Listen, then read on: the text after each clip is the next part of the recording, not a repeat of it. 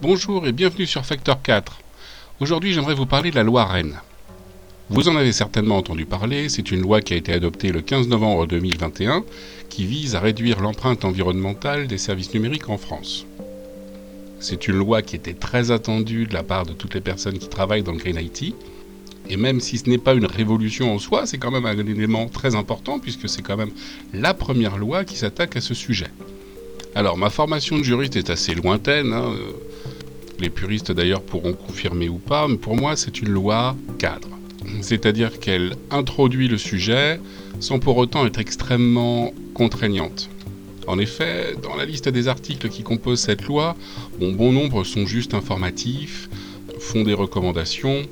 Si je me place du point de vue d'un utilisateur, d'une association qui veut utiliser l'article de cette loi, il y a en fait assez peu d'articles que l'on va pouvoir utiliser devant une cour. Je ne vois pas trop l'intérêt de rentrer dans le détail euh, de la description et de l'explication de chacun de ces articles. Vous trouverez sur Internet une quantité assez importante de littérature à ce sujet. Par contre, je vais m'arrêter sur un article qui me semble extrêmement intéressant. Comme nous sommes pragmatiques sur Factor 4, je vais m'arrêter sur l'article 35. L'article 35 précise la chose suivante.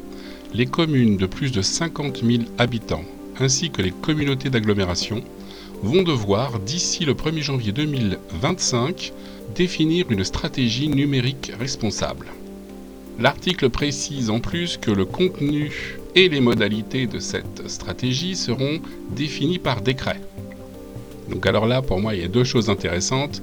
Le décret en lui-même, j'espère d'ailleurs qu'il sera audacieux et j'espère qu'il sera publié assez rapidement pour qu'on puisse exactement savoir ce qu'il va falloir mettre en œuvre dans cette stratégie.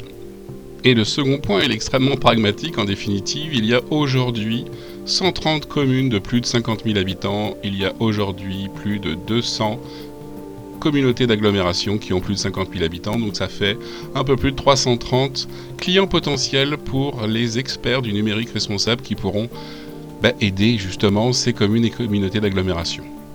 À cela s'ajoute la possibilité euh, qui a été euh, validée il y a peu de temps pour les communautés d'agglomération d'embaucher des experts de haut niveau. Donc pour le dire plus simplement, de belles perspectives s'offrent aux Green IT Managers. D'un point de vue plus général, cet article pour moi est extrêmement important parce que je pense qu'il peut être la clé de voûte d'une économie circulaire.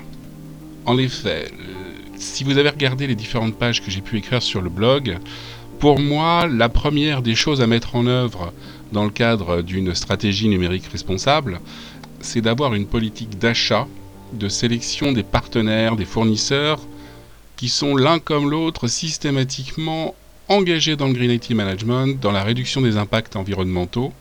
Et donc d'ailleurs, plutôt que de dire euh, économie circulaire, je pense que le terme effet boule de neige a plus de sens, puisque si une communauté d'agglomération puisque c'est le cas d'ailleurs, est obligé de passer à une stratégie numérique responsable et donc avoir des partenaires qui sont eux aussi engagés dans cette mouvance, ils n'auront pas d'autre choix que de travailler encore avec d'autres partenaires qui sont eux aussi engagés dans la réduction des impacts environnementaux du numérique.